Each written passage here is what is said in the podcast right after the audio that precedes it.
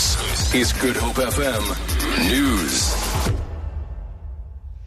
Marius Fransman has been re-elected to a second term as ANC Western Cape chairperson at the party's provincial conference in Cape Town.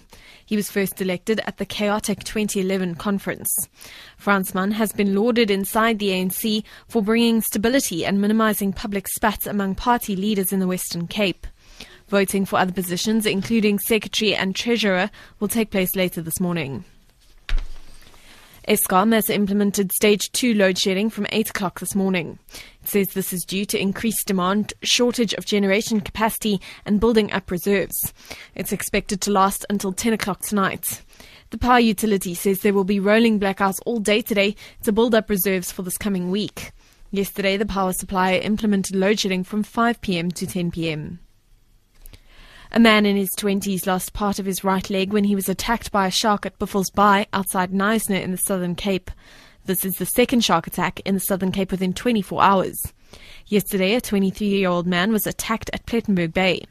ER24 spokesperson Peter Rousseau says the latest victim is recovering well. Luckily, the people that were with him helped the man, loaded him onto a surfboard and brought him to shore. The shark had taken his right leg off right above the knee. The man was then airlifted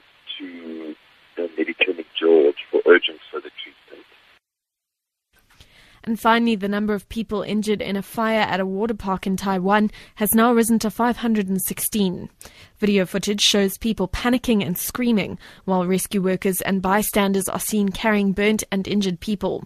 Cindy Sui reports. More than 1,000 people had gathered in front of the stage to watch a DJ performance. But suddenly, something caused the flammable powder, that's color powder, spewed out into the crowd to create a party-like atmosphere to catch on fire. The fire department official told me that it may have been somebody smoking at the scene. It may have been an equipment failure, but it sent a huge ball of flame that rolled through the crowd in less than a second. For Good Hope FM News, I'm Amy Bishop.